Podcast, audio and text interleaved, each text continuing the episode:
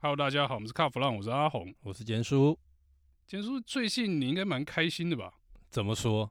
因为你之前那些被人家骂臭头的预言啊，渐渐开始实现了，哎呦，不是吗？开玩笑。那个那天还有人说我是台湾老神童，老神 老童是神啊上面米，因为有印度神童嘛。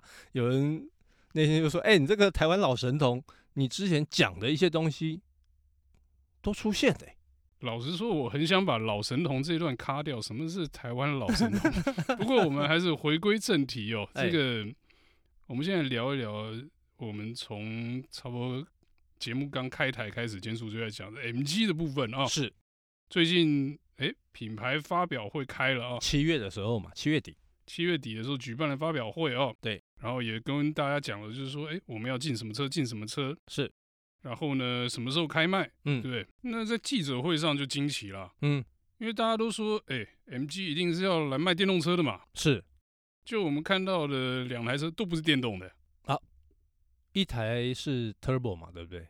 对，一点五的 Turbo，哎、然后另外一台是，一点五的 PHEV，而且是国产化。哦对，这车其实真的很有意思啊。哎、怎么老说实讲，我今天录音之前才跟朋友在聊这个车子，他说：“哎，这个 MG 到底怎么样？”我说：“我很期待啊。嗯，”他说：“哎，你这么挑剔的人，就期待 MG 力气丢我们丢。”我就说：“我不是期待他说开起来飞天遁地，而是我很好奇这个车到底是什么样的表现哦。嗯，为什么我会这样讲呢？因为一开始大家看到这个来台湾那个 HS 的照片哦，对看到这个官网的照片，就觉得天哪，那车怎么可以丑成这样？是结果呢，实际上在舞台上那天发表会的舞台上看到的车，哎、还蛮 好看的，就是实车比照片漂亮非常多，这、哎这点很好笑啊。这个跟之前很多车厂的操作不太一样哦，感觉不太一样，因为之前很多是厂照很好看，实车看起来就普普。没有嘛，这个妹子拍照都知道要用美图修修，对不对，结果 MG 这是反其道而行。 是，那我到现场看到那车外观漂亮，就觉得哎、这车好像还不错、哦。嗯，就内装去看，哎、也比我们预期的好。对。但我觉得这都不是重点，那重点在哪里？重点是说，对啊，你会觉得这东西好，已经超过你的期待，对不对？是，那在发表会进行的当中，嗯，你会想的是什么？价格跟动力吧。对，那嗯动力刚才已经讲了吧，这个 PHEV 跟 1.5T 哦，嗯然后我们就想说啊，这车看起来是不错、啊，但是它如果价格很贵哦，嗯，那就假赛啊，不 是，那就糟糕了，就是不用卖。是那讲到后来啊，那价格一出来，大家就哇塞，有些人是诚心的拍手，是，就价格还蛮有竞争力的、哦。他们目前是只是暂定价格嘛？对，哦，只是先讲说这个一点五 T 呢在百万内，那一点五 T PHEV 哦，听好哦，是一点五 T PHEV，它的价格大概一百二十万以内，好，一百二十万，大家很觉得啊，MG 嘿，一百二十万好像拿不出来，对不对？是，一点五 T PHEV，我跟你讲几匹，几匹两百九十匹马力，哎，十档的变速 箱。老实说啦，规格看起来很棒啦，对，可是还没开过，对我不知道它到底怎么样。我我现在不能跟你说它，马上就说这车真的很棒，什么什么什么嗯什么。嗯嗯，但是因为这个规格，是你会觉得说，哎、这个规格这样的价格，你会对期待它开起来到底是什么感觉？说真的啦，我那天看到这个 1.5T PHEV E 的规格的时候哦，动力规格的时候，我会觉得这台车我想要试试看。哦，你说 1.5T，我觉得这个因为市面上有一些相类似的规格的呃竞品嘛，啊对我觉得那个大家应该开起来大同小异啦。但是反倒是这个 PHEV，我非常我我跟阿红一样非常感兴趣。呃，我觉得现在它那个动力看起来真的是，应该是国产目前没有什么竞争对手。而且而且它还是国产哦，台湾有史以来第一台国产的 PHEV。之前 PHEV 都 Toyota 嘛，都进口的嘛，它是第一台。哎、大家不要以为 Toyota 都是那个哦，Toyota 那个 Hybrid 那些很多是进口的啊、是啊，是啊，那这个真的是国产头一遭。你刚讲我才猛然突然想到说，哎、真的第一台哦。那你看，它有很多的话题性哦，譬如说超过两百九十匹的这个我们所谓的重效马力，好了，因为大家都在谈这个嘛。然后第一台的 PHEV，哎、我觉得这个就很有看头。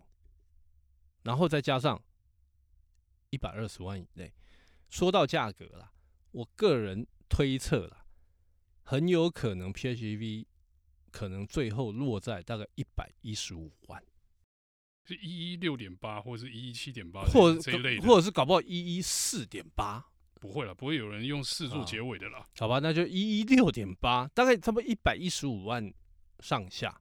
然后呢，一点五 T 的部分，他说百万内嘛，我个人推估差不多在九十六万左右。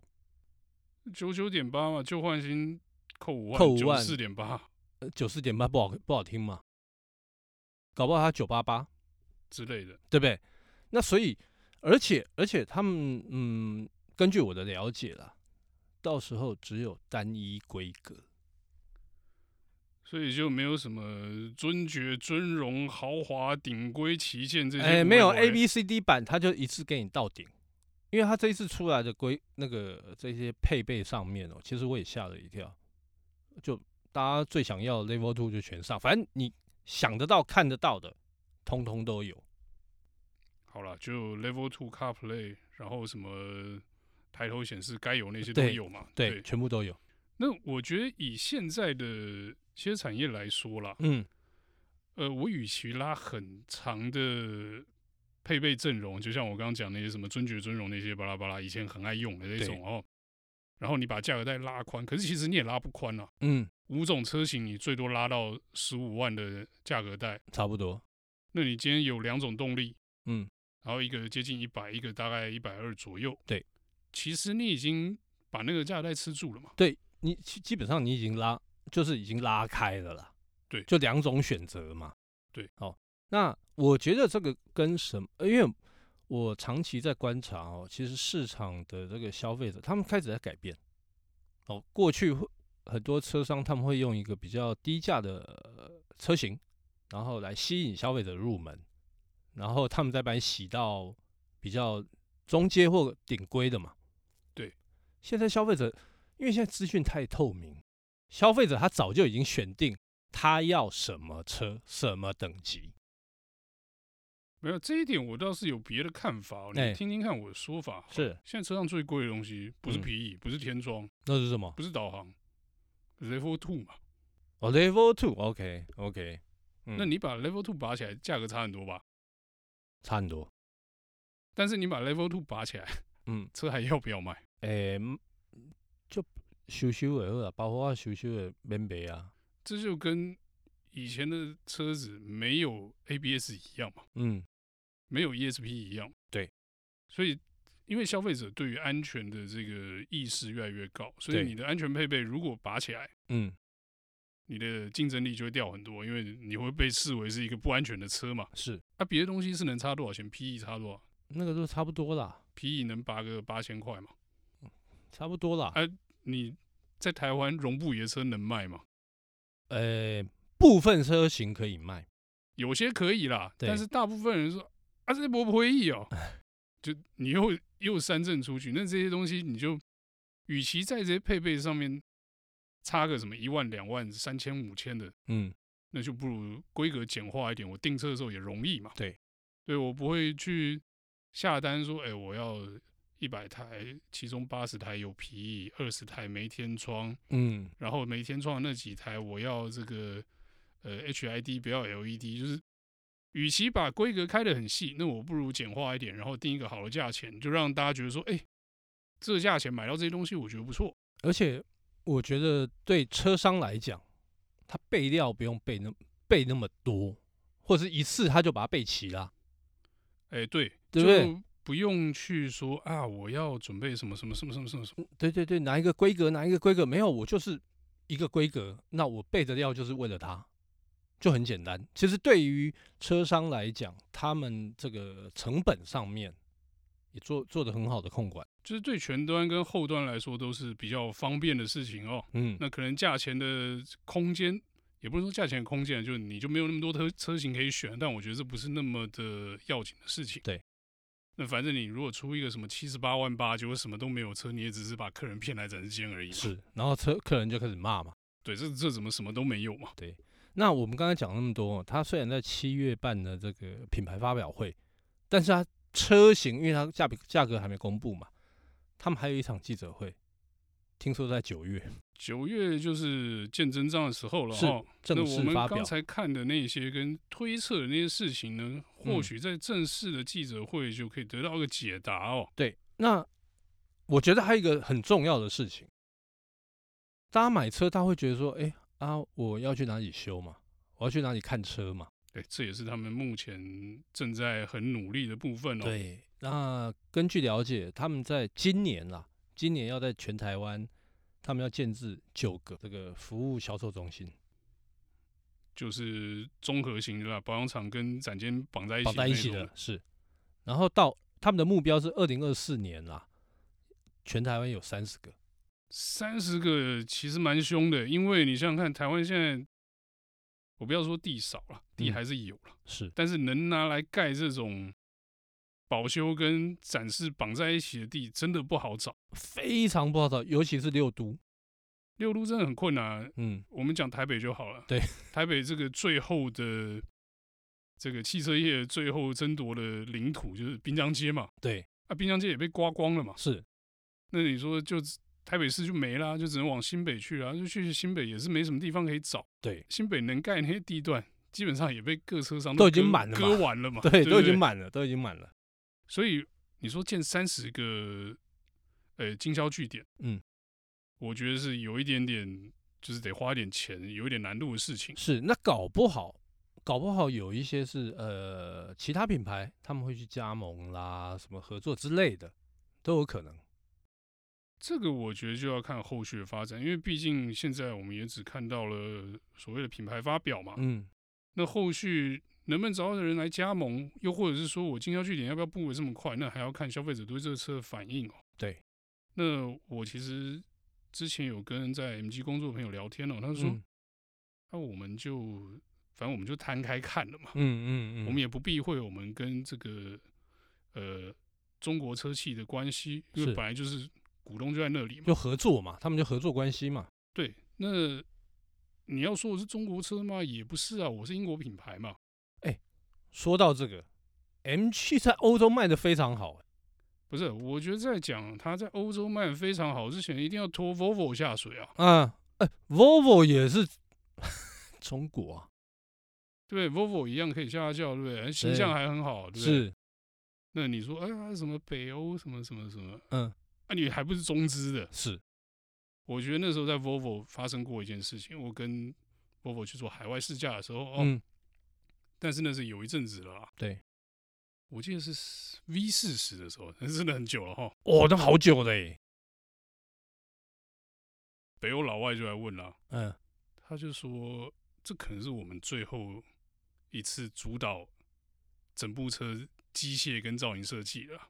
哦，啊你你们对这个以后中国人要管事的这个事情怎么看呢、啊嗯会不会对品牌有不良的影响？嗯，我说当然会有一点，因为毕竟大家都不是那么对中国汽车的那个印象不是那么好，是所以大家会会担心这件事情。对，那可是你看，这么多年过去了。嗯， Volvo 的形象有被拉下来嘛？没有。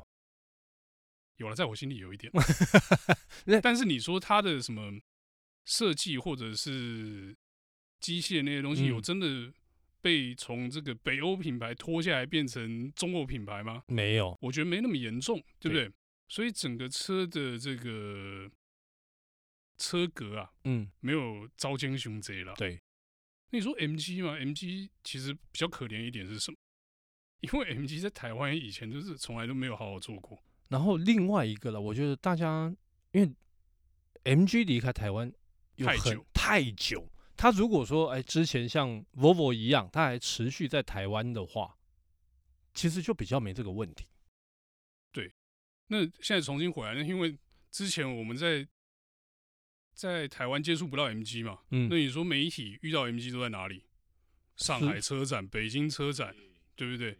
那你看到的 MG 就是中国味很浓嘛，对不对？对，那啊你在那种车展的地方，然后他们又在当地生产，嗯你当然会觉得、下意识会觉得说啊，那中国车。对。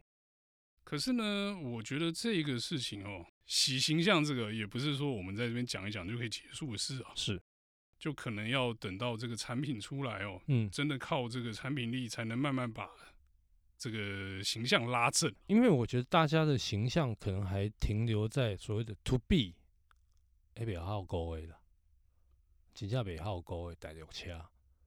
但是现在的中国车，不是我要帮 MG 讲话，也不是说我要帮帮这个所谓的中国车讲什么呃又要办投票了吗？啊，哎、有听众说真的要办投票吗？ 不要办了，劳民又伤财，对不对？政府在办办这个投票选举，这个已经劳民伤财，不要不要不要不要，千万不要不要。但是我们现在要反思一件事情，我就拿一个最简单来讲好了，纳智捷，中国车，我说实在话，纳智捷今天比好国、欸，你跟中国车比在一起，你真的马上就被比下去，赶快自主品牌嘛，对不对？当然，这个有点扯远了，所以我觉得我们还是等到它车子正式上市之后，那如果说哎、诶有听众你对这个品牌你想要看看说哎、诶这个它的产品到底怎么样的时候，我觉得你自己亲自去看、亲自去试，这个是最准的。那你知道我觉得他们家最可怜的会是谁吗？谁？第一线的业代，因为我们刚才在聊的那些担忧啊，跟那些 challenge 啊，都都是第一线要扛的。对啊，不过所所以我觉得他们一定要做好这个所谓的教育训练。这教育训练难度很大、啊，难度很大这不对是产对对品规格背起来就好了。所以我觉得这个这个基本上，呃，对 MG 来讲，它的挑战很大。但是我必须说哦，如果说单以产品来讲的话，不是什么太大问题。那谈完这个，我可能要跟大家就是透露一下，大家会想说，诶，哎那接下来除了 HS 之外，MG 接下来还有什么车要国产化？ MG 接下来不做电动车可以吗？一定要做一吗？定要做，一定要做。那最有可能会进来的，大概二零二三，应该明年底啦，明年底或二零二四年初左右，MG Four，因为这个在国外才刚曝光。那至于我看到，呃，最近媒体讨论度很高的一台叫 Cyberster 敞篷车啊，很多人都说，哇，这台要进台湾要干嘛的？对啦，如果它是以进口的身份来讲的话，它要进台湾，它要有一个先决条件，它在中国以外的地方要有生产，只要达到这个就有那就机搞会了。就有机会。那当然，在节目之前，阿红有在跟我讲说，哎、那就国产化就好，就打个派哦，那个 那个投资报酬率很差，好不好？不会啊，全台湾第一部自主的，呃，全台湾第一部在台湾生产的敞篷车，有点话题嘛。哎、这比那个某某车更像台湾保时捷吧？是。 好，所以我觉得不管怎么样哦，MG 重返台湾，我觉得对大家来讲都是一种期待啦。呃，我期待它的产品跟就是车辆的表现、啊。嗯，那到底会不会我们开完之后又有洗这个说法，会不会推翻？我就不太确定了。 没关系，反正到时候我们就看看开完之后我们的感觉是怎么样。好啦，我们到时候试车之后再跟大家分享。那我们这一集的内容就到这边告一段落，谢谢大家收听。谢谢。